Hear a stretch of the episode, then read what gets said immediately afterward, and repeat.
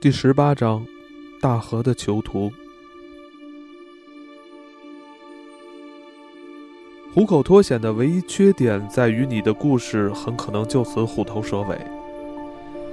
你永远都无法从性命攸关的那一刻继续讲述你的故事，也无法让任何人相信你。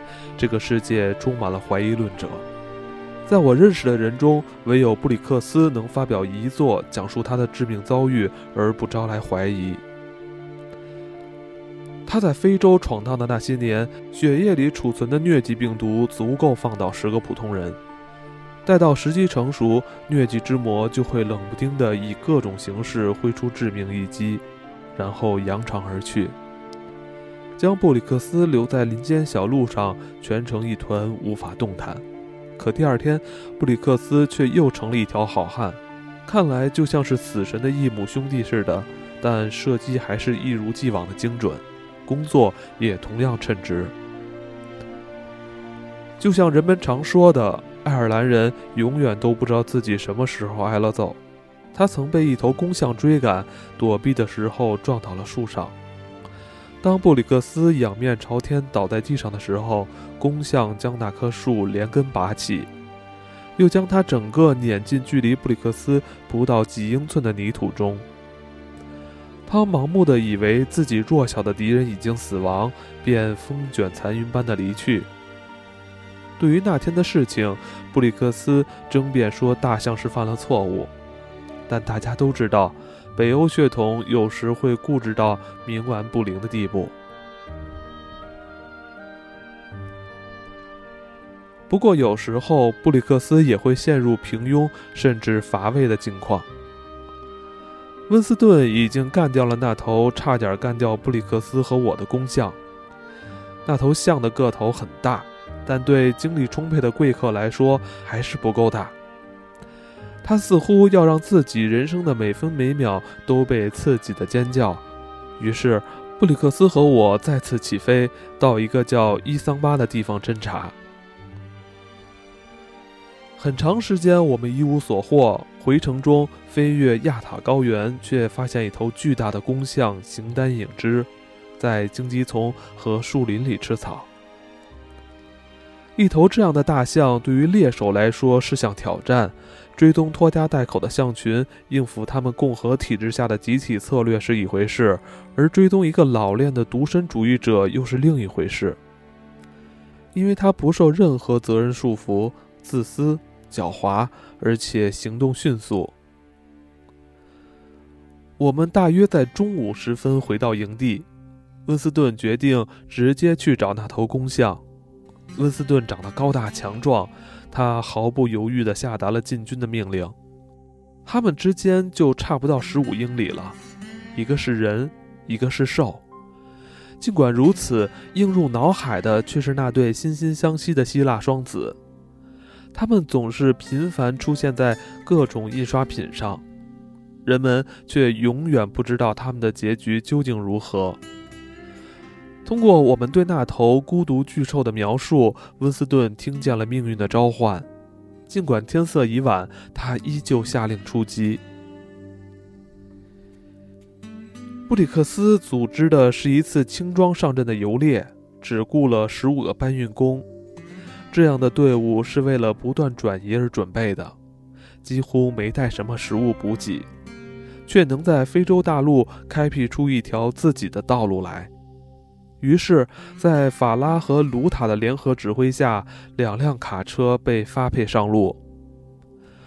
不管什么路都要召开不误，到伊桑巴去建立新的司令部。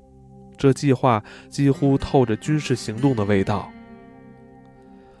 当时的地形条件下，这种组合可能会遭遇的困难在于，步行军或许只要突行三十英里就能到达伊桑巴，而卡车却可能不得不多走两百英里，绕很大的圈才能抵达同一地点。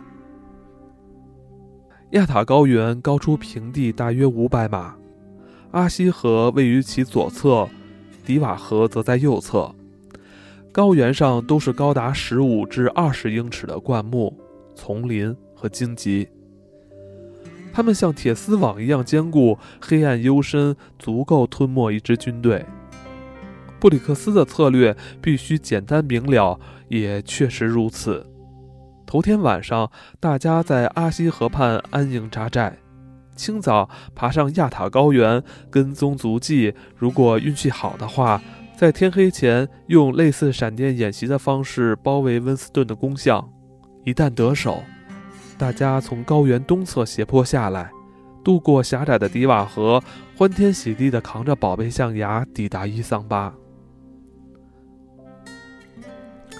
至于我，因为飞机需要修理，所以准备先回聂里，然后在三天内返回伊桑巴。飞机一修好，直接飞往伊桑巴，我们会在那儿等你。”布里克斯说。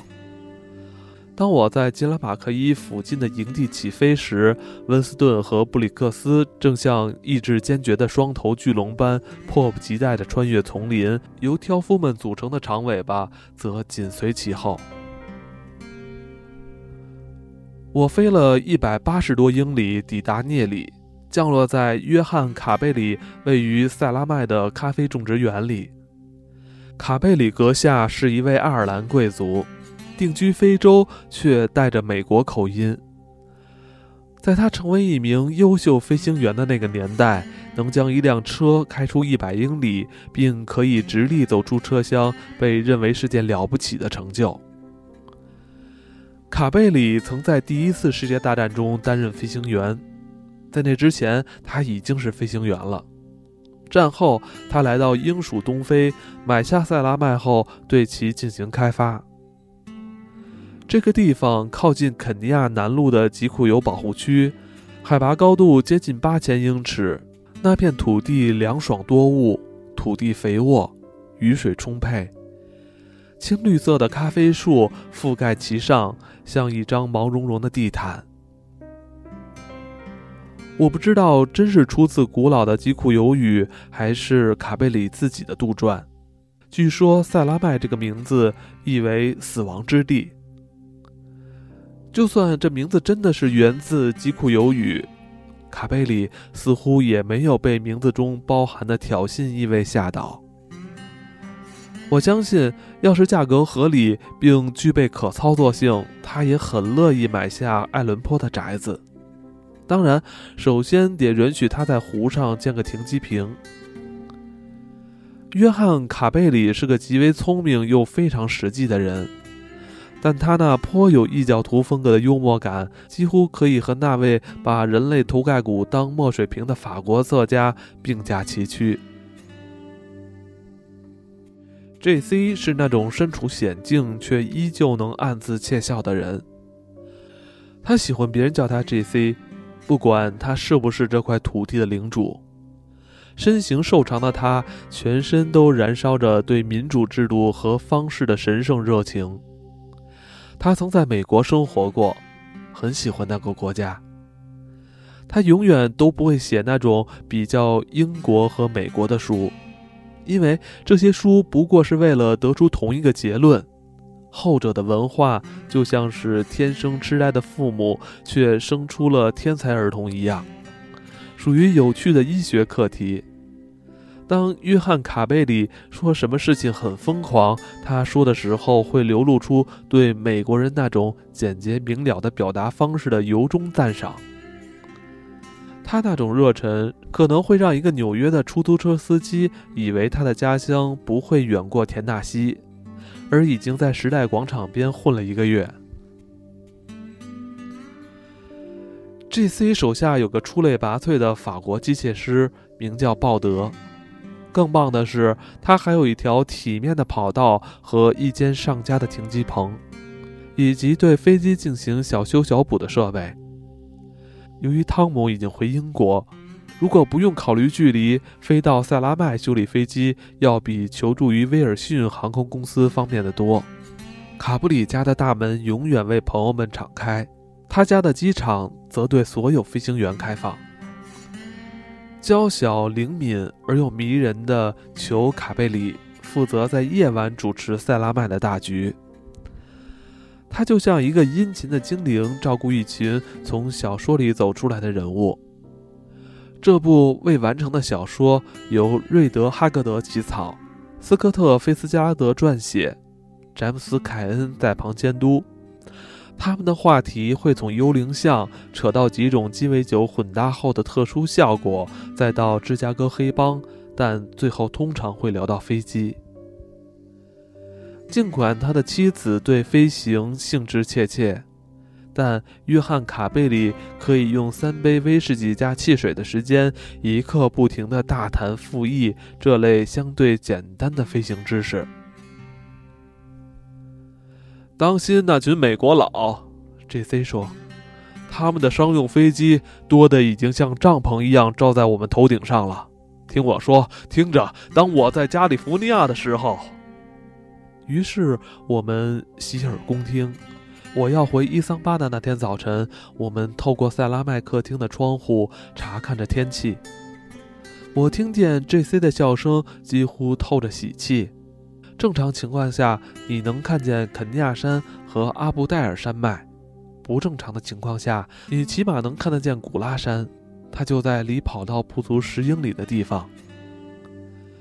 但那天早晨什么都看不见。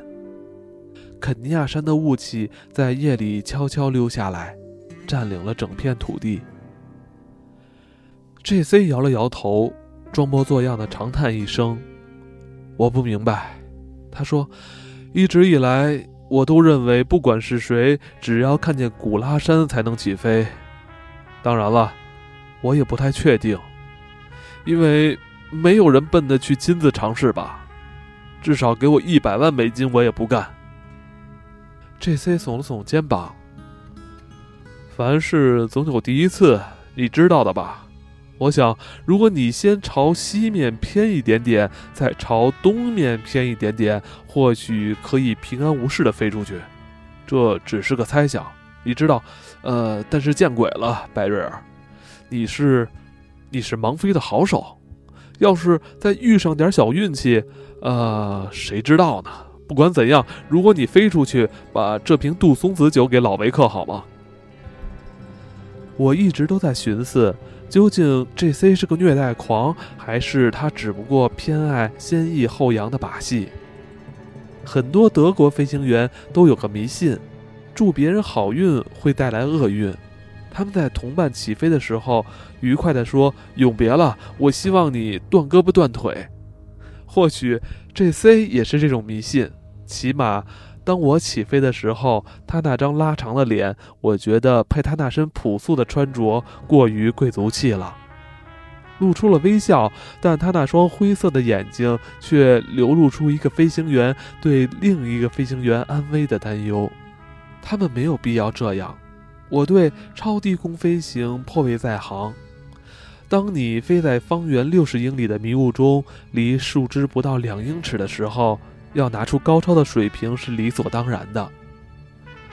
如果你知道安全范围并不比你的肩膀宽多少，你的自我保护意识会变得异乎寻常的敏锐。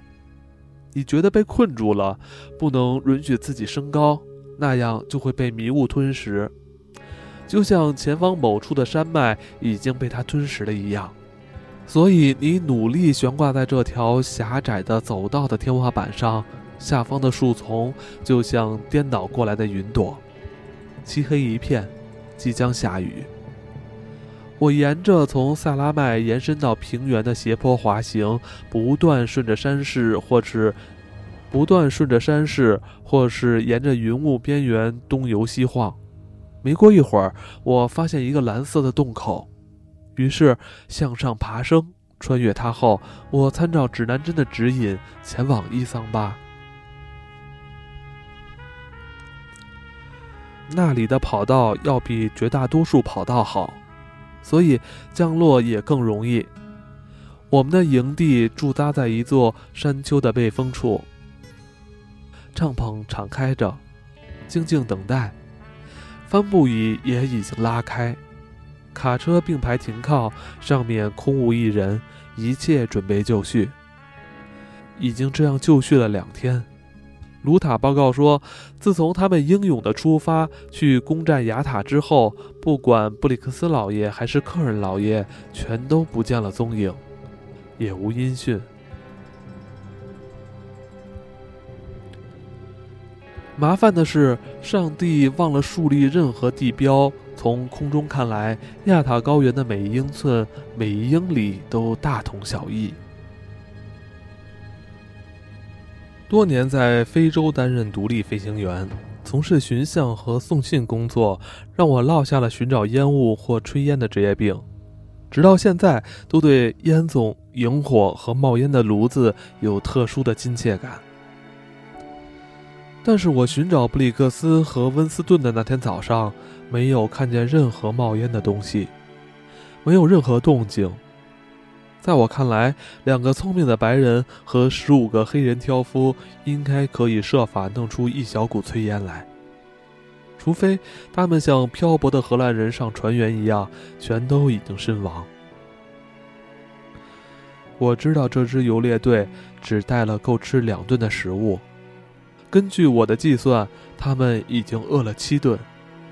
除非采取些措施，否则这会带来悲伤的后果。暂且不说悲伤的结局，我不明白的是，他们为什么坚持留在高原上，而伊桑巴的营地只和他们隔着一条河而已。我转弯下降，飞临蒂瓦河，看看能不能找到他们。或许他们正在渡河，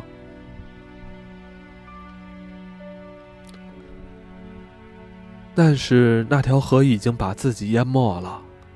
那再也不是一条河，而是一股趾高气扬的洪水，足有一英里宽。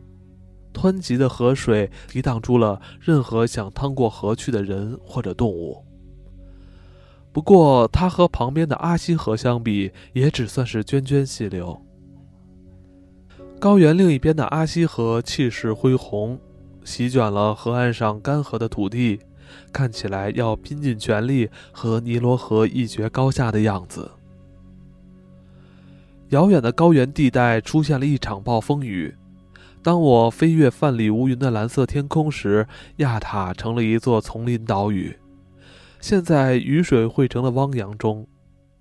肯尼亚山和阿布戴尔山的山沟中水流暴涨。温斯顿和布里克斯以及他们所有的仆人，就像困在浮木上的小猫，他们在最干燥的非洲被洪水围困。如果还没被射杀，他们要捕捉的那头大象很可能也和他们一样孤立无援。但无论如何，不管是活着还是死了，他都不会活得太惬意。亚塔高原上没有什么可以吃的动物，而那泛滥的河水在一星期内很难消退。要是给他时间，我知道布里克斯会想办法逃脱，可能乘坐用荆棘树搭成的木筏。但是如果要工作，人类就必须进食。我将机身朝下，在连绵的灌木上呈之字飞行，就像一只迷了路的蜜蜂。二十分钟后，我看见了他们的炊烟，那是一缕细瘦微弱的烟，悲伤而灰暗，就像一个巫婆消失后留下的余烬。布里克斯和温斯顿站在火堆旁，疯狂地将杂草和树枝丢进火里，他们挥舞着手臂示意我下降。只有他们两个人，我没看见挑夫们。我盘旋下降，发现那块浅窄的开阔地是在丛林的植被中间挖出来的，但要降落几乎不可能。跑道很短，两翼都是荆棘，而且很不平整，可能会撞碎飞机的起落架。一旦发生这样的事故，那么和伊桑巴营地之间的联络，以及和伊桑巴以外的任何地方的联络都将中断。就算我能降落，可我怎么起飞呢？降落是一回事，但再次起飞又是另外一回事了。我在右腿的便签本里潦草地写了张纸条，并将它放进信袋中，扔给了布里克斯。也许能降落，我说：“但跑道看来太短，不能起飞。如果你能把跑道弄长点，我一会儿就回来。”